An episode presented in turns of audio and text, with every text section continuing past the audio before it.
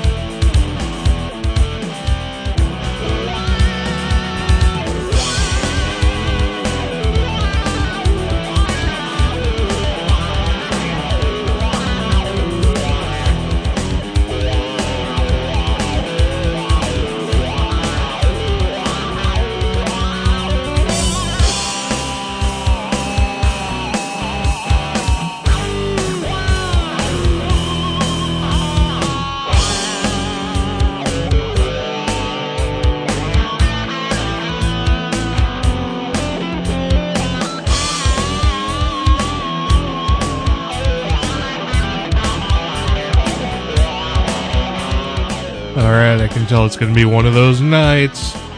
I managed to get a little bit of scotch going down the wrong way about five minutes or five seconds before I had to say something. But I think I got everything under control. So, welcome everybody. This is Russ, K5TUX, and I am host of Linux in the Ham Shack, and you've got episode number 103 going on here. And as the music fades out into the background, I have to uh, do a little work here. I've got to introduce our brand shiny spanking new co-host. Not necessarily in that order. This person will likely be our host or your host, your co-host for the foreseeable future until Richard decides he wants to come back from whatever rock he has crawled back under. So until then, let's have a warm round of applause. Not sure how we're going to hear if that actually happens, but anyway, a warm round of applause for Pete. Pete from Montreal, Canada. Yes. Pete I'll is. supply my own applause. Oh, excellent. Thank you. That's a great, great introduction. Uh, I'm glad to be here until uh, uh, until I get thrown over like an old shoe. That'll be great. So, uh, thank you for having me. This is very exciting. I've been uh, looking forward to it all week. I'm happy to be here with everyone. Been interacting in the uh, uh, various text boxes uh, with the nice folks, uh, and I'm getting a warm welcome. So, thank you very much.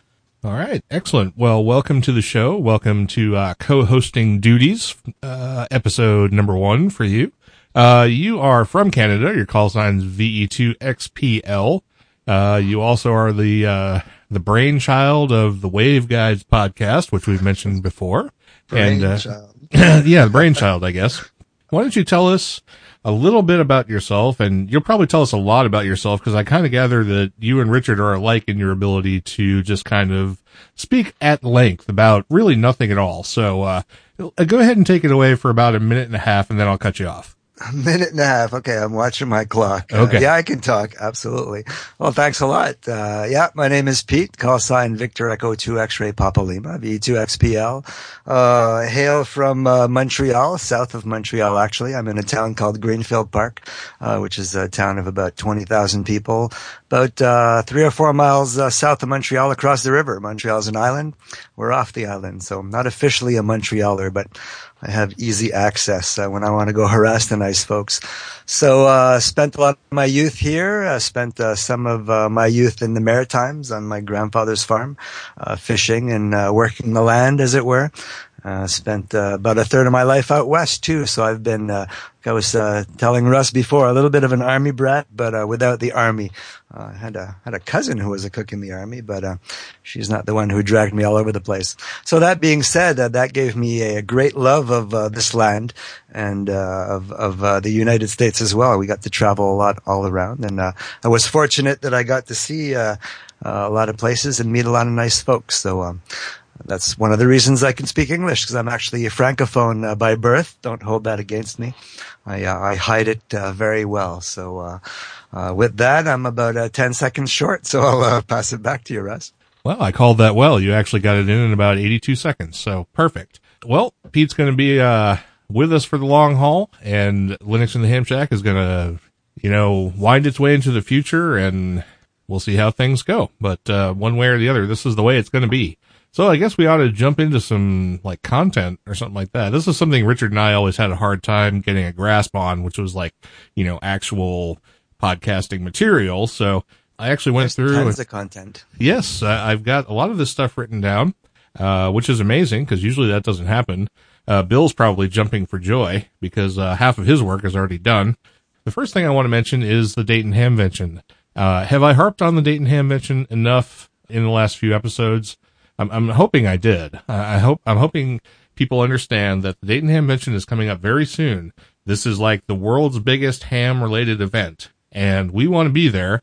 But in order to be there, we need some donations. So I'm not going to sit here and beat on this all night, but if you could send us a donation, go to lhspodcast.info, become a member, send us two bucks, whatever it is, you know where to go.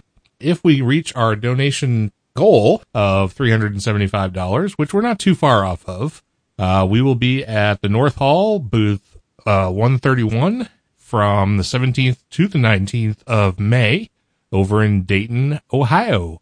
And, uh, we hope we'll see everybody there. Now, Pete, have you ever been to Dayton? Unfortunately, I have not, and I I'm not a hater, so I'm not going to say that. I dislike myself very much for not having made it there yet. Uh, but a lot of my friends go. A lot of the people in the local club uh, uh, don't go every year, but you know, there's always someone in the club who uh, ends up down there, and uh, it is definitely on my uh, bucket list. Uh, well, before the bucket list, hopefully on my to-do list. I see that the Hamvention Fund is quite advanced, however, so uh, you are doing well, and, and I'm sure that you've already thanked the people who have uh, donated. And It's a little bit to go, so you uh, you'll probably actually make it. Well, I'd like to think so. We have made it uh, for the last three years, and uh, usually a last minute donation comes in, you know, about a month before the event, which kind of takes care of the the excess we need to uh, to get out there. So I'm not too worried yet. Uh, we still have a little time. I would like to encourage people to uh, donate if they possibly can. We we would appreciate it. And while Richard could never make it to the event, maybe we can somehow convince Pete to come. Is there any possibility of getting you out of Canada long enough to come to Dayton if that, you know, should happen? Maybe not this year, but maybe next year. Uh, definitely, there's a possible. Definitely, there's a possibility for next year. No, this year I certainly could not because all of my uh, uh, vacation time is already planned well ahead, uh, uh, courtesy of my uh, employer. Uh, I don't have a choice. I'm locked into my my dates now. So even if I wanted to go now, I couldn't. Uh, I work for a, uh government institution, so we have to book our vacation well in advance because it works with seniority, yada yada. So uh, yeah, but yeah, I would definitely love to do that next year if it could happen. That could be cool. All right. Well, keep the dates, uh, you know, in mind whenever they announce them for, for 2014. It'd be cool if we could uh, both show up there. That'd be great. So, yeah, well, I like I said, I always have some people who go down, so I'd probably have a ride. well, that's cool. How far, how far do you suppose Dayton is from you? Uh, it's a fair, fair ride, I would think. I can't suppose because I'm not sure, but it's it's eight or nine hours if I'm not mistaken. I'll have to do a quick search now. Uh, but uh, yeah, it's not uh, not that close. Oh, it's actually closer than I am because I'm, I'm over 10, almost 11 from Dayton. So, I, Yeah, it could be could be 15 for all I know. I just kind of threw a number in the air. Okay, good. Well, good. Speculation. Excellent. Is- things are going quite well. Okay, I would like to mention that uh, last week I talked about Rars Fest, and uh, last year we had uh, Roy KK4ATD down at Rars Fest, and I thought we were going to be able to send him there again this year, but it turns out we are not going to be able to send him to Rars Fest. Now, this doesn't mean if you happen to be somewhere around Raleigh, North Carolina, you shouldn't go to Rars Fest because you should, but uh, we won't be there and we won't have an ambassador there. It's, uh, it's an unfortunate situation, but, uh, you know, right now we're all kind of broke. So I understand. Uh, so no Pete unless he decide, or not Pete. hey, look, No, I'm calling Roy Raleigh. Pete. Yeah, right. Uh, so no Roy, uh, unless he decides to show up there on his own, which I, you know, he might. I don't know. Uh, I sincerely doubt he'll be there plugging LHS while he's there, but, uh, you never know. Anyway, there's a couple of things coming up in the near future. Uh, Arars Fest, by the way, is May 30th down Uh, there. what is what is Rars Fest? Pardon my uh, Oh, no, that's okay. Uh, that's the, have no idea what that is. good. Let me choke to death because, uh, still suffering from that, uh, misplaced belt of scotch there earlier. Um, And I, I was wondering, uh, how do you get Scotch in the wrong way? Dare I ask? uh, no, you, you daren't. Okay. Uh, anyway, Rars Fest is the Ra- Raleigh Area Radio Society, uh, Hamfest. in uh, Raleigh, North Carolina. So I like the name. It's uh, it reminds me of you know in Madagascar there roar. Oh boy, there's there's a movie I haven't seen in a while. Uh, My kids watch it like every week. Yeah, so you're talking to somebody who doesn't have kids, so I don't get to see the Barneys and the uh, the animated features as much as uh, some people do. So, well, I'll, I'll enlighten you. Uh, oh my God, uh, Dayton is 13 hours away. Sorry, that's a ways. Yeah, so it is a little ways further than me. That's good. I feel better that uh, that, okay. that someplace in America is actually closer to me than it is to you, which which actually makes a lot more sense. You've actually thrown in here a couple of things that you want to talk about, and one of them is the CQ Worldwide WPX contest, which I actually knew about, but I don't think we've talked about. So, uh, why don't you give uh, the folk listening some information on that contest? Yeah, that's um, the CQ uh, CQ magazine puts on uh, uh, two big contests a year. The uh, CQ Worldwide Prefix uh, being one of them. They have an SSB and a CW version, and I just wanted to mention that the uh, the SSB version of the contest is coming up this weekend, March 30th and 31st, from Saturday uh, zero zero zero zero UTC to uh, Sunday twenty three fifty nine UTC. It's uh, 10, 15, 20, 40, 80, 160 meter. It's a really popular contest. Um, basically, it's uh, you have to work all prefixes in as many zones as you can, but basically, it's the prefixes, right? So around the world, it uh, draws a lot of attention. Uh, you'll hear a lot of activity on the air this weekend, and it's just a fun contest. Our uh, club usually participates in it. Uh, this year we will not because uh, high winds have blown uh, many antennas off of uh, many a roof around here, including one of my own. Uh, so we're not participating this year. I may just uh, personally, but yeah, it's just a fun contest. So I just wanted to throw it out there. I won't spend an eternity on it. you guys can go to CQ. it's uh,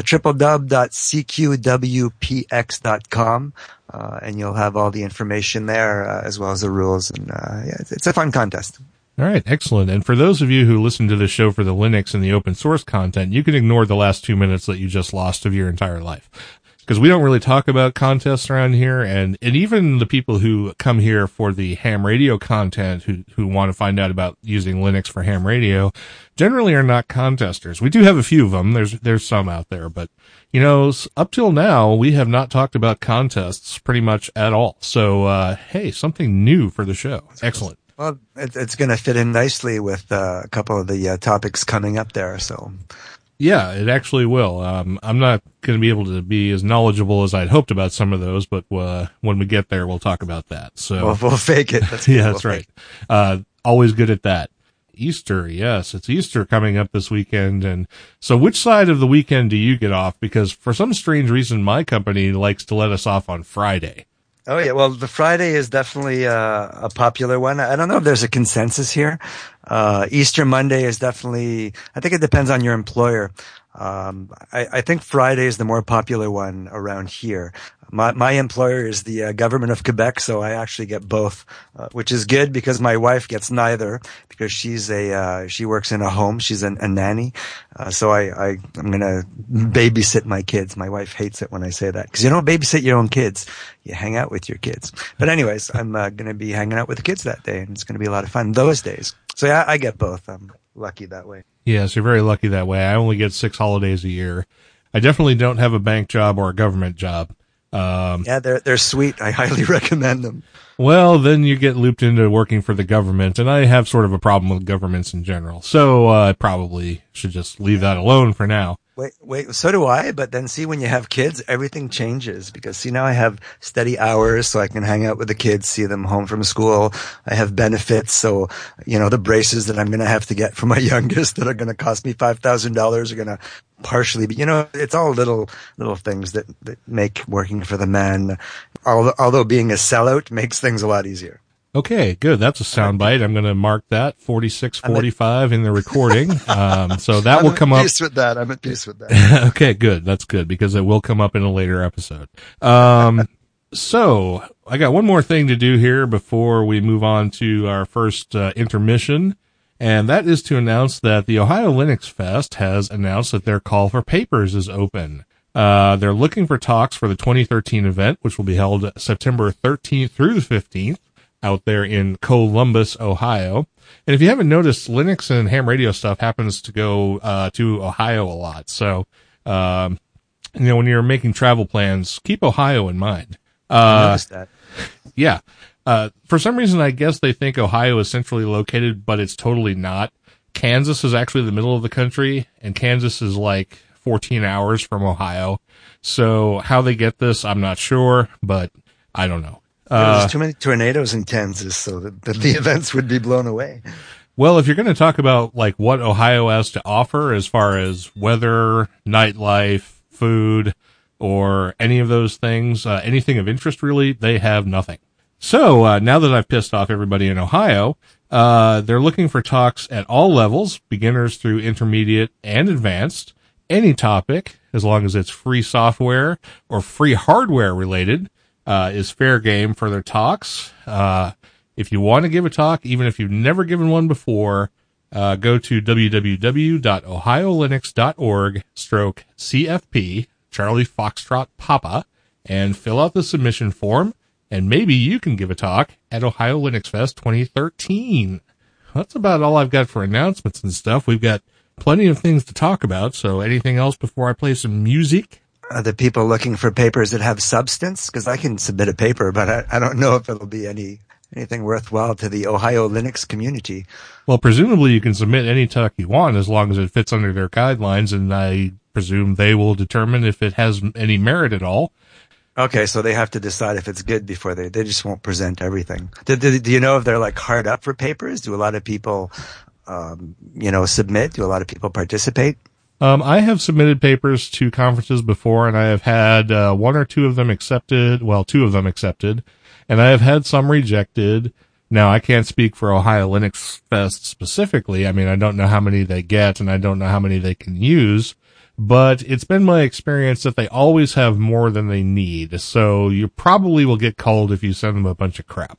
Okay. Well, I, I won't. I was just curious, but it, it's very, it's, it's in cahoots with the ham radio community. Any, any community that's, um, volunteer based, you know, sometimes it's hard to get people to, to, to jump in and, and participate and give their time. So that's why I was just curious. Cause I know on the ham radio side, it's often like that. It's, it's hard to find volunteers. It's hard to find presenters. So I was just curious if, uh, be, being relatively new to the whole Linux, uh, environment, um, uh, I've only been involved with Linux for about four years. So I, I'm not sure if it works the same on that side, you know, in that community as well. Well, it's been my experience that the volunteerism on the Linux side is extraordinary and, uh, there's more than enough people who want to speak their mind on a free software topic. So, um, any of the conferences I've ever been to have never been short of presenters. It's never, never been a problem. Well, good. Well, shame on you, ham radio people. You should take an example from the Linux people. Yeah, well, maybe I should submit a talk for Hamvention. Oh, you could. I mean, yeah, I've, I've heard you talk about ham radio. You seem to know what you're talking about, so uh, you never know. I'm, I'm, although Hamvention, I'm sure, has no lack of present of presenters. Well, thank you very much for that backhanded uh, show of confidence. So, I guess we'll do some music. How about that? Sounds good. Looking forward to it. All right, excellent. And you've told me that you're a big fan of this group. Um, and we, Huge. yeah, we've actually had a discussion about whether this is actually a group or not. It, it kind of is a group. Uh, the, we're talking about Nine Inch Nails. Nine Inch Nails is really Trent Reznor, who does all of the instrumentation, all the vocals, blah, blah, blah. But of course, when they go on tour, they actually have a band. So there's more than one person, but there kind of isn't and blah, blah, blah. But anyway. Well, Ro- Robin Finck's been with them quite a bit. Like, so if, if if there'd be a band, it'd be those two. It'd be Trent Reznor and Robin Robin Finck. Right. And, uh, you know, there's always the touring musicians and of course there's producers and stuff like that. So, I mean, there's more people involved, but Trent Reznor is sort of like the, the Yeah, thing that is Nine Inch Nails. So, The face of NIN. exactly. And, uh, one of the cool things about Nine Inch Nails is they are a very popular, wildly popular mainstream act who has started to release stuff under Creative Commons, which means we get to play them on the podcast. So, um, I've got a couple of selections from Nine Inch Nails tonight. Uh, the first one is called 14 Ghosts 2. And if you're interested in this music afterwards, uh, go check out the Ghosts 1 to 4 albums. You'll find out why it has such weird nomenclature. There's a whole story behind, uh, the production of this album. Uh, but any here, anyway, here's one of the tracks from it and we'll be back on the other side with, uh, our main topics.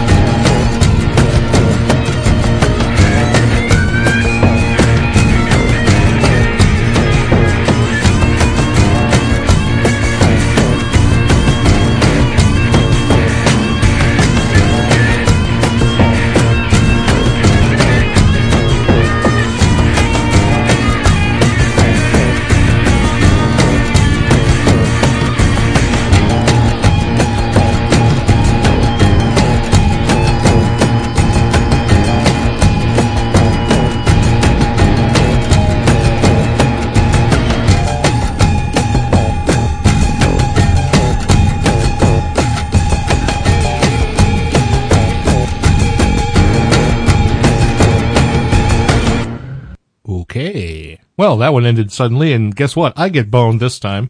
So uh, I was expecting it. Uh, I wasn't because I actually have not listened to the Ghosts albums very much at all, and uh, I really like the way that one sounded, but I never listened to it all the way through. So that was my first experience with the the whole track. Yeah, very good. I like. I hadn't heard it either. I haven't heard any of uh, Trent Reznor's uh, or Nine Inch Nails' new stuff. I must admit, I, I, listen to a whole lot more blah blah these days when I uh, listen to uh, MP3s than I do music. Uh, but yeah, I like that. That was cool. It's different from uh, the the usual style. Not not that there's a particular style, but you know, heavy seems to be the order of the day quite often. So that was kind of a nice venture into electronica. Yeah, he's always had uh, sort of a finger in the uh, industrial electronica type stuff. Uh, obviously, his earlier stuff like Broken and Downward Spiral were uh, considerably harder. I mean, on on uh, on the order of metal for sure. But uh, that's you a know, little more a mix. You know, they they were the that that's what they did. They took metal and, and mixed a lot of electronic and kind of brought the two worlds together. And nobody had ever done that before. You know. Yep, uh, some good stuff. Uh, the next one's a little bit more contemporary, uh, nine inch nails sounding. So, uh, we'll get to that one anyway. It's a, it's a, it's a later one, but it's, uh, more of a throwback to some of the earlier music. Boy, now I got to talk about voice over IP. I got pointed to an article today that I decided to read at the venturebeat.com site about legislation and the FCC sticking its nose where it doesn't belong, like it usually does, and this time in the realm of voice over IP. They're so good at it, sticking their nose where it doesn't belong. I mean, uh, yes, this is very true. They they do have themselves uh, firmly firmly planted where they where they definitely don't need to be. But one of the things that was interesting about this is uh, voice over IP is a topic that's of interest to both free software and ham radio people, or should be, because uh, uh, there are a bunch of services, namely All Star Link, Echolink, and IRLP, the Internet Radio Linking Project, that all use voice over IP technology for transmitting ham radio signals across the internet so that they can be rebroadcast at local repeater sites or through simplex uh, radio system lots of people who are tinkerers, free software folks, and who are, or could be, ham radio folks as well, also use things like Asterisk or Trixbox or other, you know, roll your own Asterisk solutions to, um, sort of offset some of their telephony costs by using voice over IP for or in place of uh, standard telephone. So all of these things have sort of been out of the FCC's reach up until now, potentially, because the FCC a few, a couple of years ago, oh, maybe three, four, five years ago now, and I know this because I work in the telecom industry, implemented a rule called CALEA, which is, I'm not even going to try and remember what CALEA means. But anyway, suffice it to say that CALEA is about wiretapping. It's a law that they put into place which said that all internet service providers or telecom service providers must be able to, at a moment's notice, tap and send to the FBI any voice or data transmissions that occur over the ISP's network if a warrant has been issued to capture that information. Now, it looks like what this uh, article is saying is that the very same could now be true or could potentially be true in the very near future for those of us who are using voice over IP. And what's worse is apparently two of the insiders in uh, the government who have worked long and hard to keep the FCC rule makers at bay regarding voice over IP have both decided to quit. So yeah, I was wondering about that. Did, did they quit? Because I read that article too, and it almost sounds too convenient that they quit. I think they got pushed out. The article says quit, and we can speculate, I guess, that they were uh, sort of handed their hats in a severance package and said, you know, because how could you fight for the cause if you quit? Like if you quit, you're giving up. You're not gonna You're not going to prevent them from doing anything. You're leaving someone. They're they're going to replace it with their cronies, and they're going to get what they want, right? So, mind you, I work for the government, so you can bang your head on the wall for a long time before you get anything done. Sometimes, you know? exactly. And uh, and I don't know, you know, I can't speak to whether or not this was a force out you know, whether they were given uh, incentive, uh, either strong arm incentive or monetary incentive to uh, step out of the way so that other people could be put in place who are more sympathetic to the FCC and to, uh, you know, to uh, more ease in the wiretapping law for the governments. But and, and I wasn't insinuating that FCC, by the way. Don't come get me. yeah, I know. I think we're already being watched. So I, I, like to I like to speculate though. It's so much fun. It's so much fun than the, you know making up stuff is so much more fun than the truth sometimes. That's true, except when it gets you banned on airplanes and makes it so you can't leave your house and you know that kind of thing. Uh, but I told you already. I used to drive everywhere. Maybe there was a reason for that. well, maybe, yeah. Uh, the only reason I bring this up is because to me it's a little bit scary because I use voice over IP like every day. Every freaking day I use voice over IP. Not only do I use voice over IP, I have an asterisk server that I use for all of my telephony. I use Echolink and IRLP and all of these ham radio services that also use VoIP.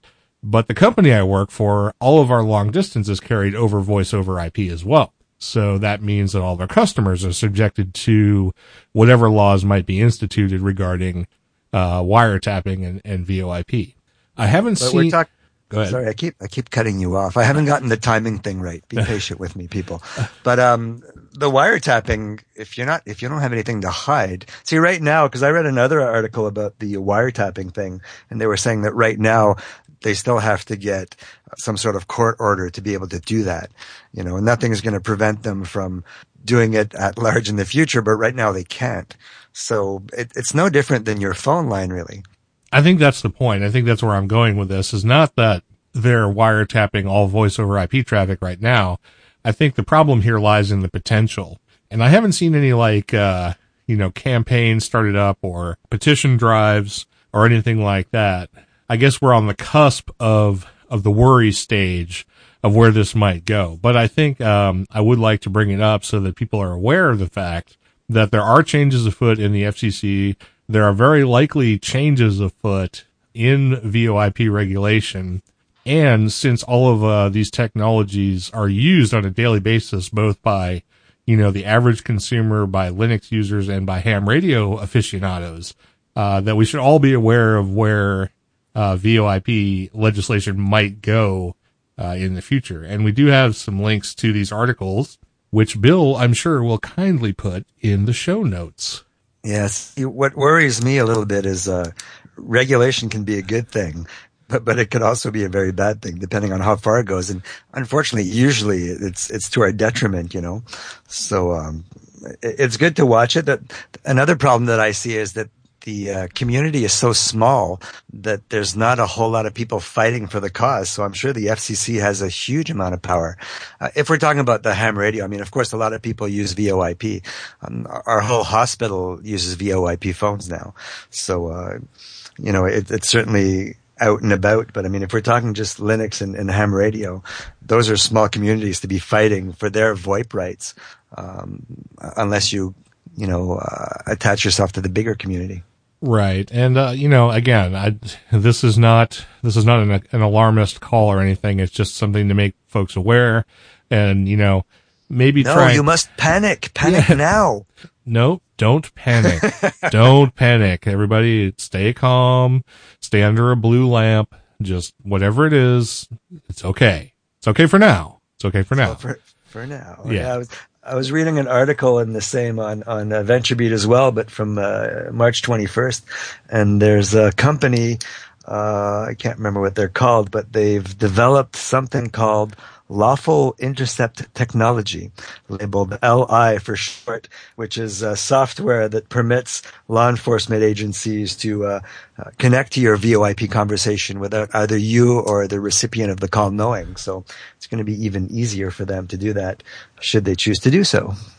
Right, and that was the whole purpose of CALEA as well. We actually had to install hardware on our serv- on our system or on our network that would allow them, they, they had to have a warrant in order to activate the device. But with said warrant, we were, you know, required to immediately tap into any communications between, uh, the person who was the subject of the warrant.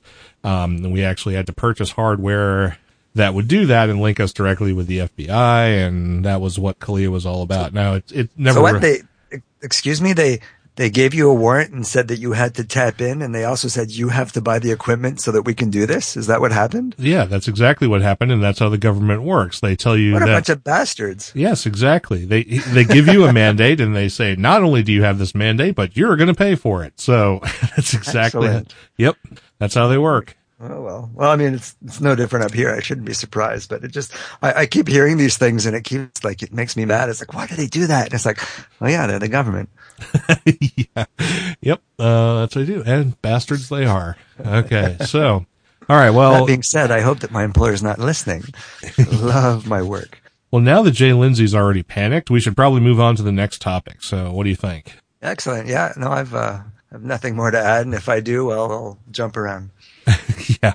Uh, and if you have anything to say on the topic of VoIP, make sure to email the show or send us a voicemail. Uh, we'd love to hear your thoughts on, uh, how you use VoIP and, uh, what your thoughts on, uh, future regulation of the VoIP industry, uh, where that might take us. Um, I'd be interested to hear. I will add that the uh, the CRTC goes through the same thing here. They want to control everything, and VoIP only because there's money to be made. Of course, you know they they want their little piece of the pie. So, uh, you know, it's like kind of controlling the internet. Uh, who will control the internet? And if there's money to be made, they'll figure that out. Well, the government's usually not in the, in the business of making money. They're in the business of spending it. Yeah, they're good at uh, finding ways to suck it out of us too. That, that's very true. Well, that's the only place they can get it from is us. So, all right. So, um, I've got a couple of software packages I want to mention on the show because they are Linux software packages and they are ham radio related and they have all been recently updated. And a couple of them are packages that we have not talked about on this show before. So I'd like to give them some exposure. They're both loggers, the ones that we haven't talked about before. Let's go ahead and talk about the first one. Now, the first one is written by a Czech gentleman uh, from the uh, Czech Republic. His call sign is OK1ZIA. It's Oscar Kilo 1 Zulu India Alpha. He has this this application that is named in Czech or Klingon. I'm not sure which, but it's apparently called it. yeah, it's apparently called Tochna or something. so, something along like those lines. I'm gonna pronounce it like that now too. I have to wipe my screen after. Well, I wanted to make sure to get plenty of phlegm in there because, uh, That was awesome, Russ. um, because there, there's like a, an umlaut and, uh, an accent and some other stuff that like didn't show up in the etherpad. What this is, is a uh, contest logger. Uh, we, we've never even come across this before, at least to my knowledge. And I came across it today because a new version of it was released on the 25th, which was, uh, yesterday, if I'm not mistaken. The only problem I've had with it is kind of a big one. I went and, uh, downloaded both the deb files and the source package. Now I haven't played around with the source version of it yet, but I downloaded the, uh, the deb packages and the deb requirements. And then I also tried downloading it from his self-hosted repository, which also works on Debian machines. So do you have to compile it, or does it come? Can you just No, it comes install packaged. It, it comes packaged for Debian. And you can compile it if you want because you can download the source, of course. It's an open source project. But I figured I'd go the pre-packaged route just because I was doing it before the show and I wanted to, you know, try it out. It doesn't work. and, uh, what I, I think it may be because I'm using the 64-bit version. I have a 64-bit PC here and I tried the 64-bit version. And if you go to your command line and type in Toshnach, it, uh, just hangs. It doesn't do anything. It doesn't load. Doesn't give Did you me read the, the instructions? I did read the instructions and it basically said type Toshnach and, uh, you get a configuration dialog and I did not get that. I was stuck And like I said, I didn't try and build it from source, so I don't know. Um, there are screenshots of this application actually running, so apparently it runs on somebody's machine. It just doesn't run on mine. But uh, that or someone's really good with Photoshop. Well, that's true. They could they could very well be. Uh, it looks like an interesting app because it, it kind of has an Ncurses feel to it in the screenshots, but it actually sh- displays graphics too. So yeah, I was reading the uh, on the website the uh, description of it, and it's it seems really neat. that that was my technical explanation. It's neat. Yeah, it, it is neat. Now, if I could get it to run, I would. Uh, well, here's what here's what will happen. I will try and get it to run, and if I actually get it to run, I will talk more about this application next time. But until I get it to run, we're going to leave it there. The the download links and the links to the wiki page that have the documentation for this app are going to be in the show notes. Uh, I'm not going to read them here because I, I keep having to say and uh, I don't want to. You know, I'm sure that's completely wrong. Yeah, well, I, I don't have to, fun. but it's fun. It is. Uh, I'm sure that's nowhere near the way to pronounce it. We could call it like Tucnak. How's that sound? Yeah, probably. I don't okay. speak Czech, so I'm not sure if that's a soft C or a hard one. But I'm going to guess because it's Czech, it's a hard one.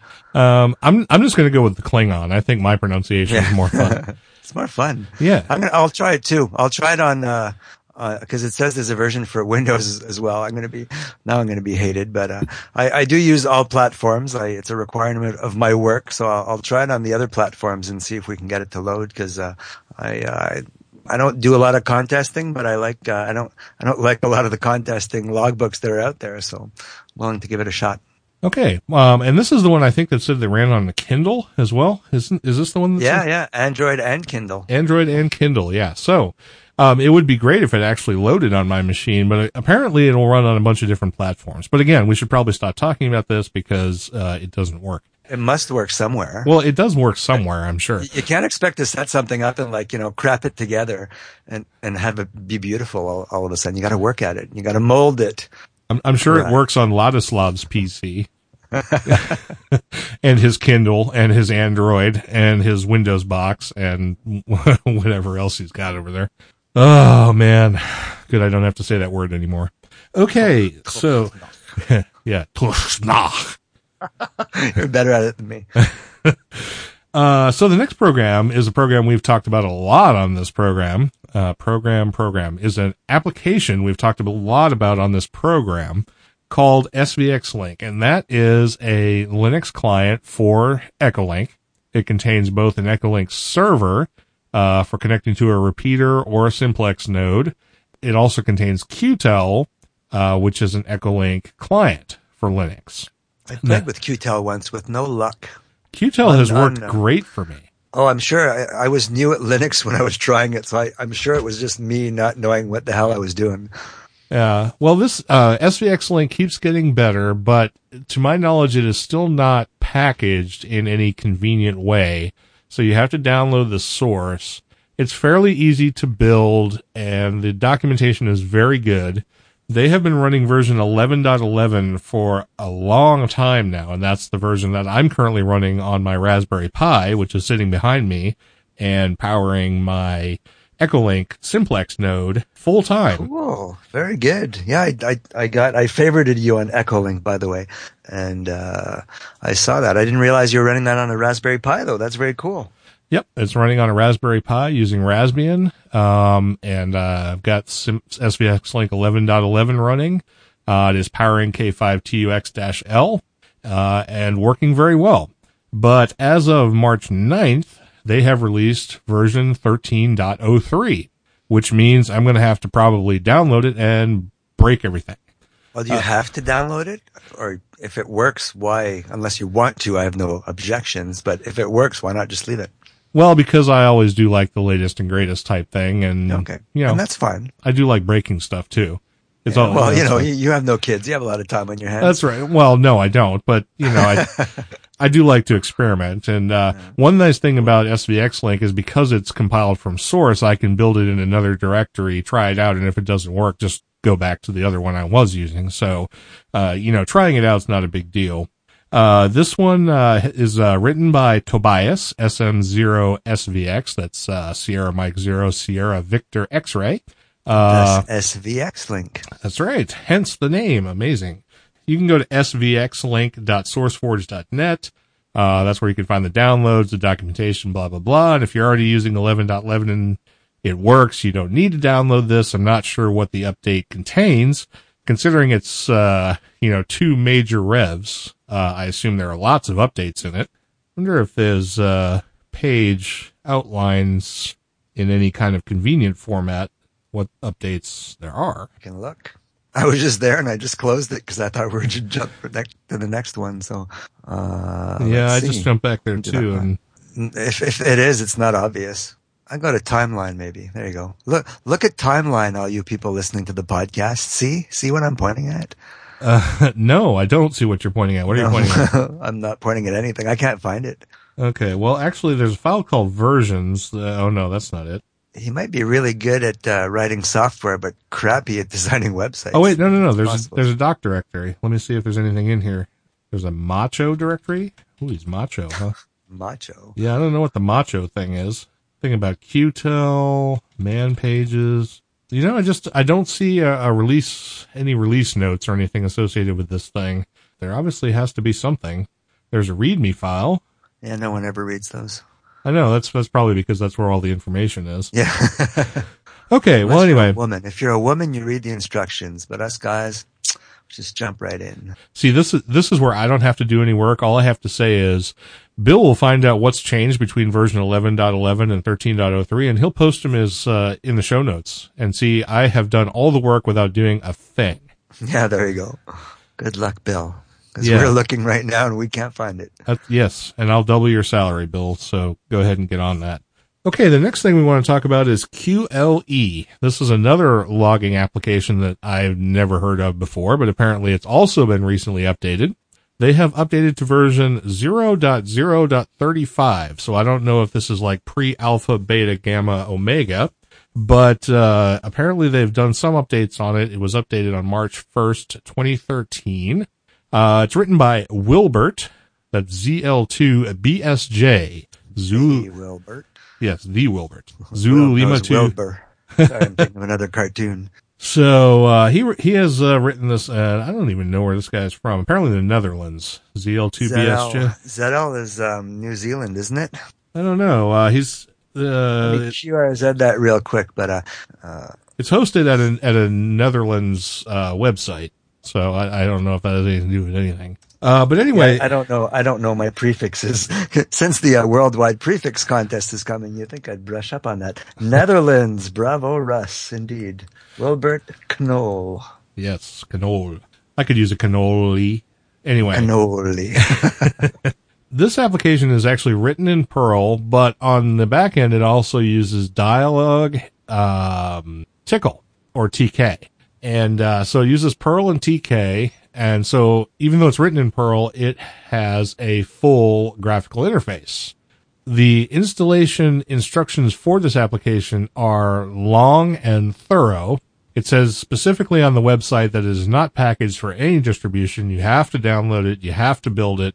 It has 1006 dependencies that you have to install on your system if you don't already have it. But once you've done all of that, gone through the entire installation procedure, uh, you can type qle.sh and it will fire up, give you a full uh, GUI graphical environment.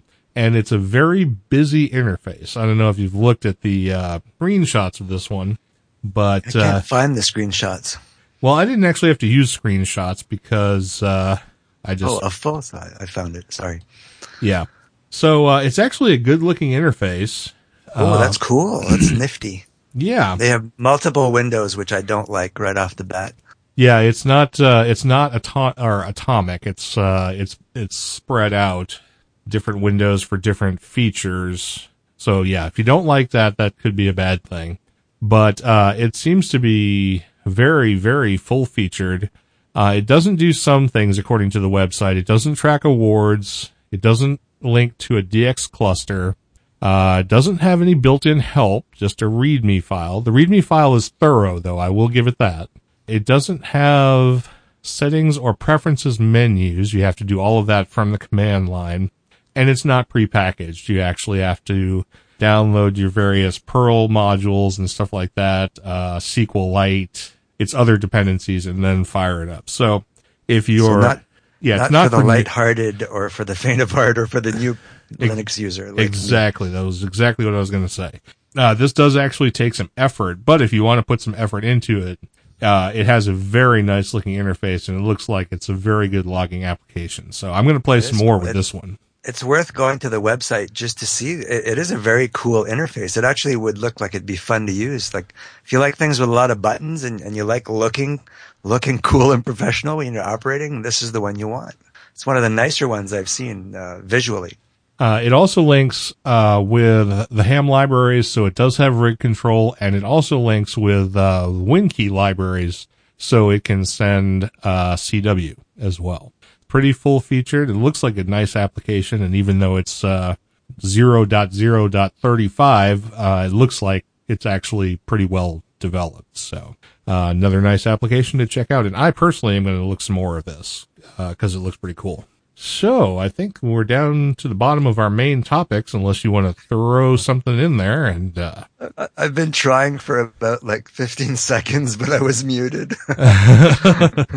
Again, I, I was just saying maybe he started at 0.0.01 and this is the 35th release, in which case he'd have all the bugs out of it. So who knows?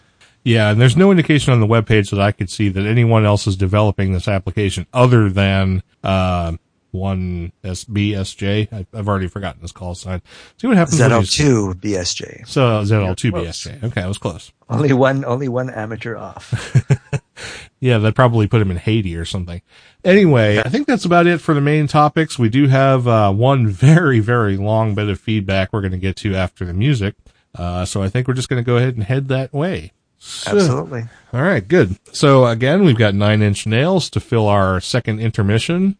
This one is uh, one of the one of his very latest released songs. It's off an album called The Slip. Uh, this is the fourth track off of that album called Discipline. This is uh it's a newer song, but it's more of a throwback to Trent Reznor's sort of earlier style, far more so than the last track off of Ghosts.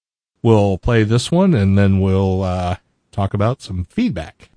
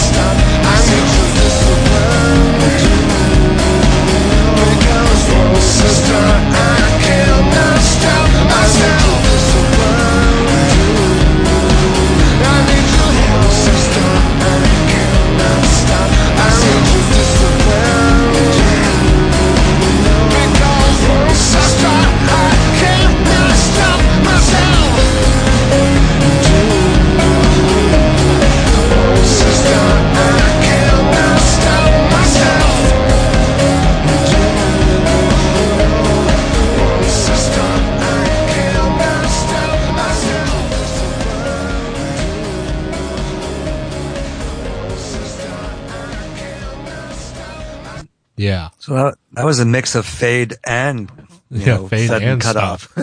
I don't, I don't I was know. like, that- wow, he's playing something that fades. And then boom. And then I don't know if that's an error in the MP3 file or if that's actually the way it ends. Maybe I should listen to these all the way through next time. No, that's okay. Keeps it interesting. That was uh, reminiscent of older Nine Inch Nails, but believe it or not, much more mellow than uh, you know stuff from Pretty Hate Machine or whatever. Well, I don't know. I was thinking it could have come straight off of Pretty Hate Machine. It, it had a very similar feel to it. It, does. It does. It, it does. It, it does. But it's missing the edge. The you know the early Nine Inch Nails like kind of angry. I'm going to kill you. You know, fluffy music.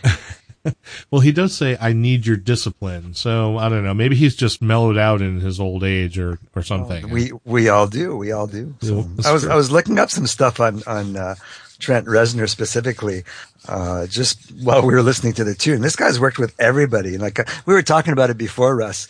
We were typing to each other about it before, but I didn't realize like this guy's worked. You know, starting with with Ministry and Marilyn Manson and Dr. Dre, Notorious B.I.G., Neil Young. He's done. Uh, he did. He produced a soundtrack for Natural Born Killers, uh, for David Lynch's Lost Highway. He's done soundtracks for uh, video games, Doom 3, Call of Duty Black Ops 2. I mean, this guy's just done everything. Uh, he's done part of the film score for The Girl with the Dragon Tattoo. Uh, he's a big fan of David Bowie. I don't know. It's uh, a lot of things I didn't know about Trent Reznor. Yeah, if I'm not mistaken, I believe he produced uh, at least most of and maybe all of uh, Manson's albums. Pretty sure he was Oh. the engineer and producer for for all of them, or pretty close to all of them. Yeah, no, it's uh, well that that I didn't I didn't go that deep into it because I was kind of reading diagonally there, but I was just I was just amazed at all these big names that kept popping up. It's like, oh my god, it's, it's amazing. Yeah, but none bigger Yeah. than Trent Reznor himself, right? I mean, I don't know. He got a. There, he was. A, he was in a band. Uh, some of the guys that, with of uh, Ministry and him formed a band called One Thousand Homo DJs. That I, I remember hearing about in the '80s. I was a DJ for a, for a short while in the '80s in my Ute, and uh, I, I remember I hadn't heard that name in like 20 years. all right. Well, here I'm going to see how good you are at reading because Richard sucked at it. Let's let's uh, tackle this very very long email from Brad. Uh, maybe a paragraph or two at a time, and I'm going to let you go ahead and read it, and then we'll uh, we'll discuss as we as we get as we work our way through this thing. All right. Um, then let's go. We'll see how good I am at reading.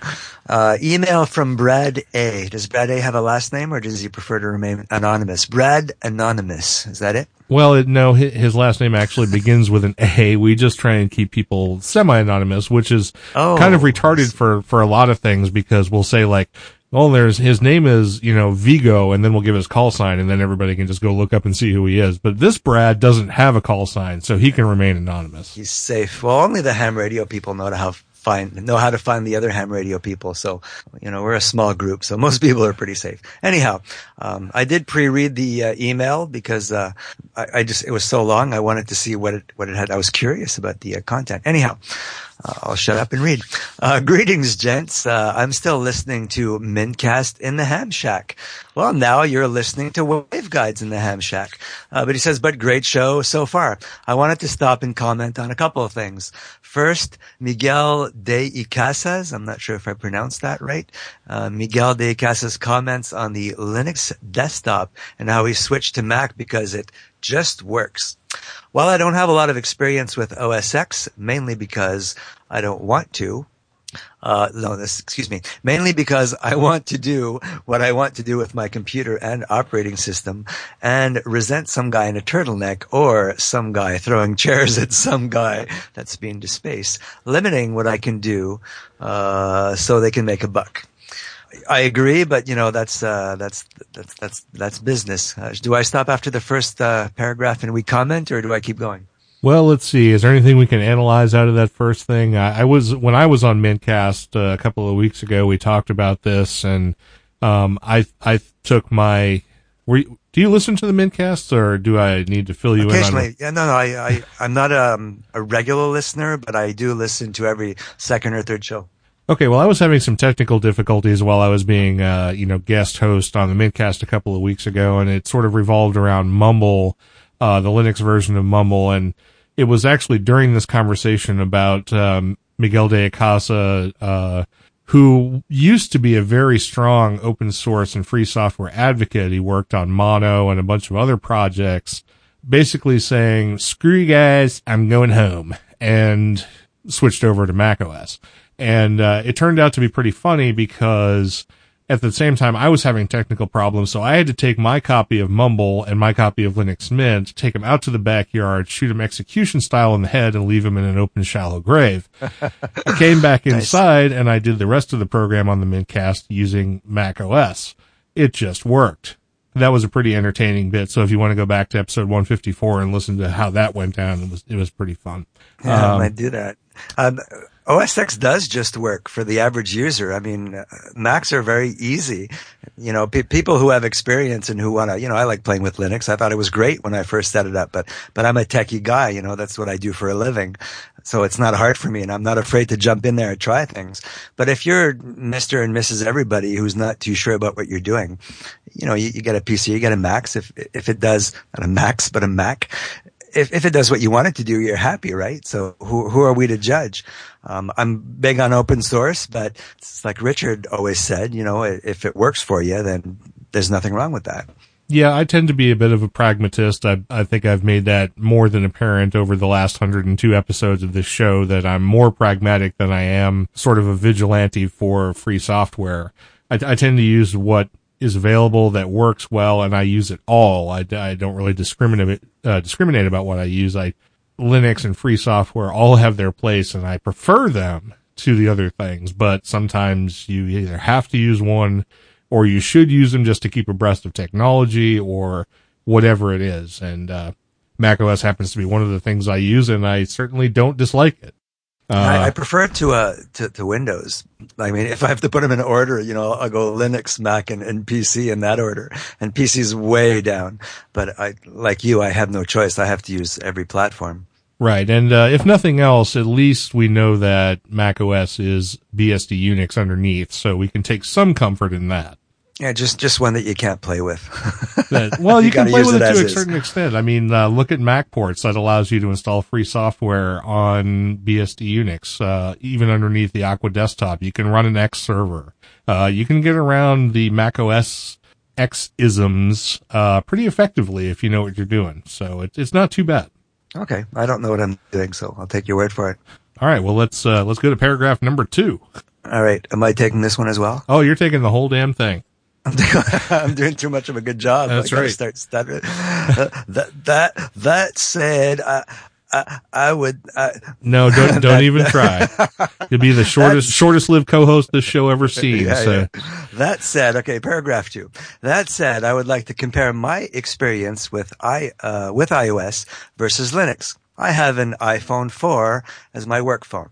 I also have a Nokia N900 running uh, Mamio. Is that uh, Ma- Ma- Maemo? Maemo? Mamo. Yep. Ma- Maemo. Okay, I, I have no idea what that is. Okay, well, it's a Debian derivative. Now I do know what it is. I don't use it as a phone. So you have a phone that you don't use as a phone, uh, but I do use it as my go-to box. Okay, with calendar, my media.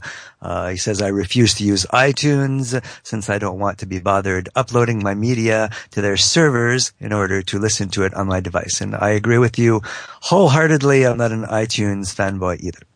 And he continues and says, so I have uh, the iPhone as my phone and, uh, as a friend refers to it, my N900 as my brain prosthesis. Comment.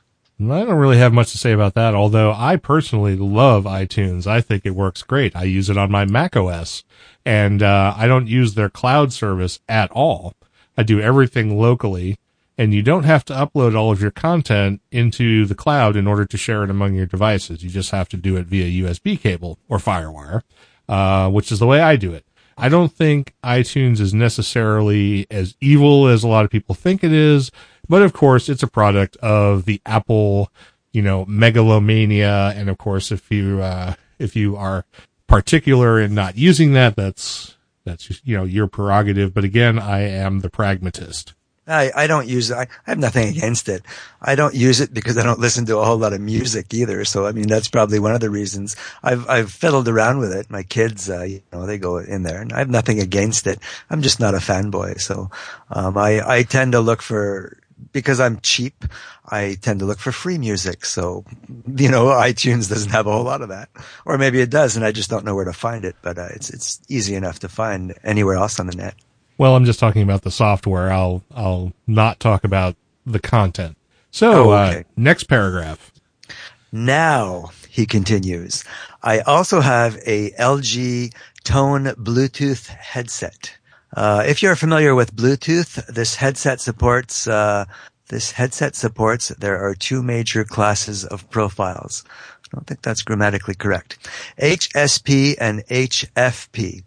Uh, headset and hands-free profiles for taking calls and A2DP and AVC, AVRCP advanced audio distribution profile and audio video remote control profile. That's what those two acronyms were. Uh, whoops, I scrolled too far. Sorry. Obviously, given the way I use the two phones, I point to the HSP, HFP profiles to the iPhone and the A2DP slash AVRCP to the N900. To do what took me about 10 seconds editing a config file in uh, slash etc on the N900 to disable HSP slash HFP in Vim can only be done by buying a $5 app on the iPhone. And he says, uh, rooting the iPhone is not an option since it is a work phone. End of paragraph. Yeah, well, I don't think we need to talk about the intricacies of Bluetooth at this point, so we'll just move on. Cool. well, I'm good with that too. Uh, and speaking of money making, walled gardens. How about that Ubuntu? Geez, what a smooth segue, huh? Uh, I should, he's, he writes that. I'm not making fun of him, by the way. I should posca- podcast or something. Smiley face. I am more and more convinced every day that Russ and I were separated at birth. Hi, Russ. Were you guys separated at birth? I don't know. It seems like it. Uh, we've we've uh, exchanged a few other emails where he's listened to some of the things I've had to say, both on this podcast and on Tech and Loathing. Our views are identical on most Cool. thing. So, Is hi, hi, Brad. Is he, uh, does he podcast or is he uh, somebody famous that I should know? No, he is not. Okay. sure he's, I'm sure he's famous to someone. So like Russ, I bailed on Ubuntu and went back to Debian. Uh, I, I break from the email to say I also broke from Ubuntu and I flipped over to Mint, uh, because I preferred that to Ubuntu. Anyways, I continue reading. I've been doing Linux for 18 years. Wow, that's a long time. 15 of them I've been a happy Debian user. About 6.10 edgy. I decided to check out, uh, what this Ubuntu thing was all about. I had a second machine at work and tried out Ubuntu. I also tried it on a few machines at home. Stuck through, uh, or stuck, yeah, stuck through Feisty Ferret, uh, or whatever, 7.04. By the time 710 was released, Shuttleworth had started, I'm guess that's, uh, is that Mark Shuttleworth he's referring to? Yes. Had started making bad decisions. The icons moved. Oh, here's where the segue comes. The icons moved and he seemed to have his sights uh, set on Steve Jobs. Really bad joke removed. Between that and the fact that I found uh, that I loathed resetting up my system every six months, since the update feature didn't work during this period, I ended up moving everything back to Debian, uh, where I have been happily apt get dist uh, upgrading ever since. End of paragraph. uh, you know, uh, in this regard, I definitely agree to him. I've made no secret in the past about my having used Ubuntu for a while and having switched to it from Debian, getting sick and tired of it, switching over to Linux Mint for a short time, then discovering Linux Mint Debian Edition, switching to that. And Linux Mint Debian Edition has had some nagging problems of late that the development team over at Linux Mint doesn't seem to be willing to fix or doesn't seem interested in fixing because apparently they're working on putting out the new version based on the latest edition of Ubuntu. So I decided to go back to straight Debian and I am super happy with it. So that's where I sit and Brad and I are apparently separated at birth, at least on this particular topic. Cool. So basically, you're telling me that Mint is going towards Ubuntu. Why would they do that? Mint, Mint is that's Ubuntu. why. I, Mint has always been Ubuntu. no, no, but I mean, it's um uh, the whole interface. It, it's just it just seems to work better than Ubuntu. You know, it everything just works. Whereas with Ubuntu, you had to kind of go in and tweak this, tweak that. At least the earlier versions. I I haven't played with it in a few years, I must admit, but I, I just found it a lot mm. more user friendly. Linux Mint. Well, it is because they took. I mean, underneath Linux Mint is Ubuntu. I mean, they start with the core of Ubuntu, and then they put their own graphical environment on top of it. They don't use Unity. They have uh, either Cinnamon or Mate or whatever on top of it, or you can use GNOME 3. And so they try and make Ubuntu not feel like Ubuntu, which they're mostly successful at. But the mainline edition of Mint is still Ubuntu, which is why I gravitated towards the one that was based on Debian instead, which worked for a while, but now, like I said, since it has those kinks, I've just gone back to Debian, and that just seems to work better. Excellent. All right. Well, we're getting close to the finish line. Uh, last paragraph. Personally, I think that uh, that Canonical has short sold its community support. Shuttleworth thinks he and Canonical can go it alone, but I'm not so sure that they will make it. And they are alienating, alienating the user base uh, that is most likely to help them out. Ben Collins, who used to be the Debian project leader, the maintainer of the Debian, or sorry, Debian SPARC release, and also a kernel developer at Canonical, made a blog post expressing his dismay and trepidation at the possibility of Ubuntu dropping the fixes release scheduled in, fa- in favor of rolling releases plus LTSs.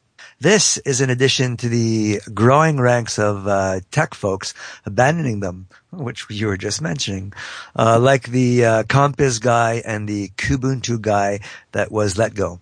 In addition, Shuttleworth took uh, to his blog to take the naysayers to task, by name no less. Now, as you stated, I'm sure he's referring to you, Russ, it is completely their prerogative to go it alone. Uh, but I'm afraid uh, they may find themselves very much alone. And how might this affect their commitments? They have already gone a year without a peep out of Ubuntu TV and the uh, Ubuntu phone and the Mir uh, going to suffer the same way. Mr. Shuttleworth, drama and empty promises will not further your cause.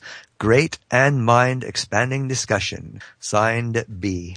Yep. And uh, for those who don't know, Mir is another uh, X type server project that is being written because X is getting very old and because Linux Mint doesn't necessarily like Wayland.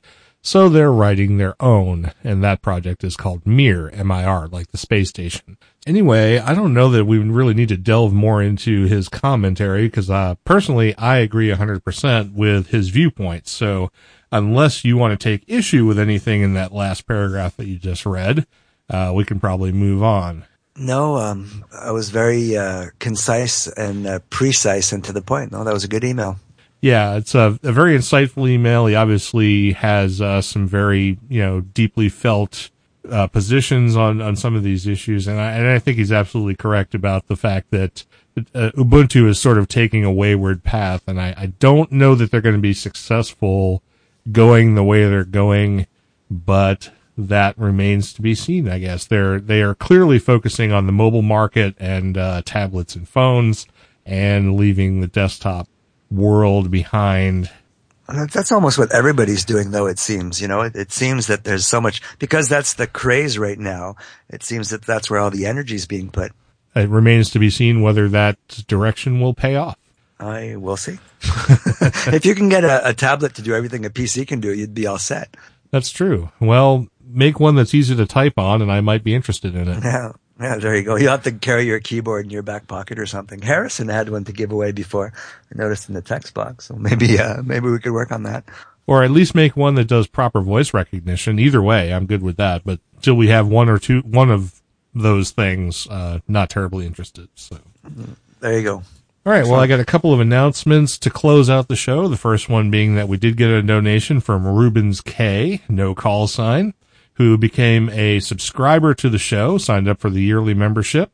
Uh, you can do that as well. And if you do so, you get access to our Etherpad. You get access to members only content, including video screencasts on how to do various things, unedited versions of the show. You get entered automatically into future contests, uh, and some things we probably haven't thought of yet. So, uh, It only costs $2 a month or $20 for 12 months. And you can sign up over at the website if you want to become a paid subscriber. And Uh, just the Etherpad is worth it. It's such a cool thing. I uh, I heard you guys talking about it for so long, but then when I actually got to go in, and uh, it's a neat little device, neat little uh, tool. Yeah, it's pretty neat. And if you want to, and uh, you can actually participate in the show because you, as a subscriber, can type in the Etherpad. And if you want to put in comments or, you know, have a, a link you want to promote or whatever, you have access to the Etherpad and you can uh, Seriously, go ahead and stick that in there. Yep. I didn't realize that everybody who had access to it could play with it. I thought it was just, you know, I I thought you only gave permission to the, the host of the day kind of thing to, oh, that's cool then. That's very interactive. Good on you. Yep. Well, you got to get something for your money, right?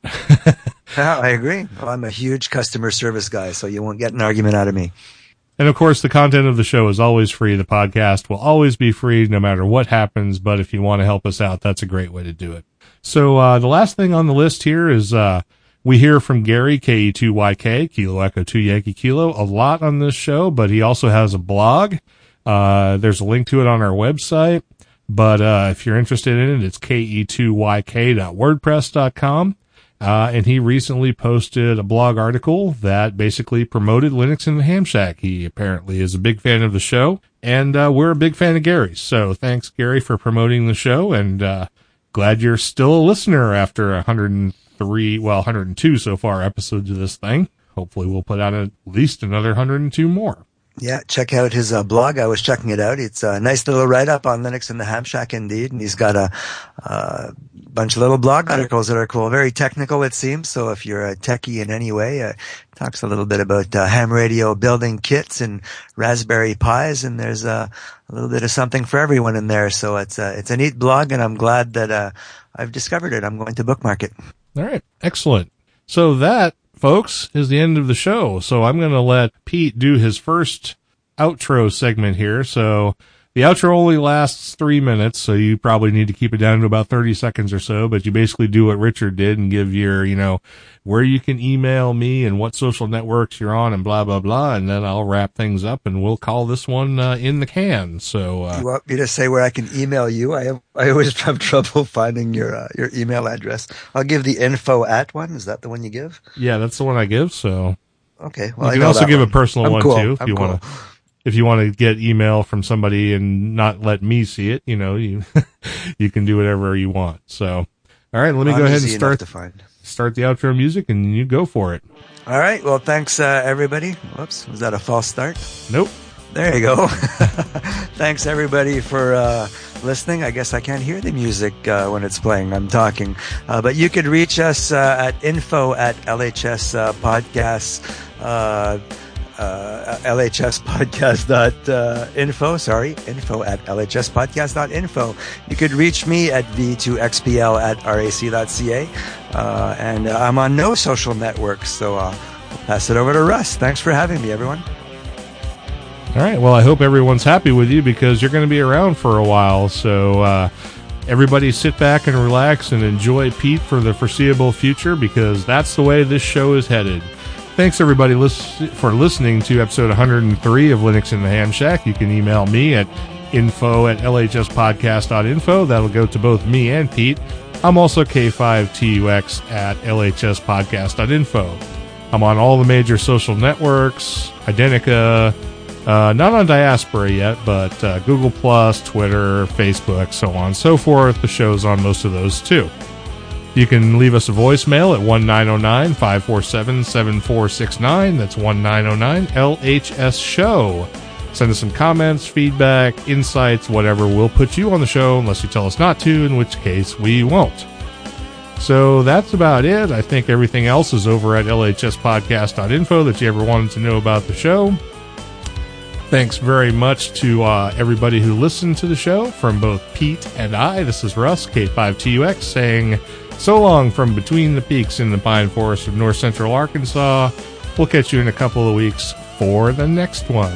Toodaloo! Seven three.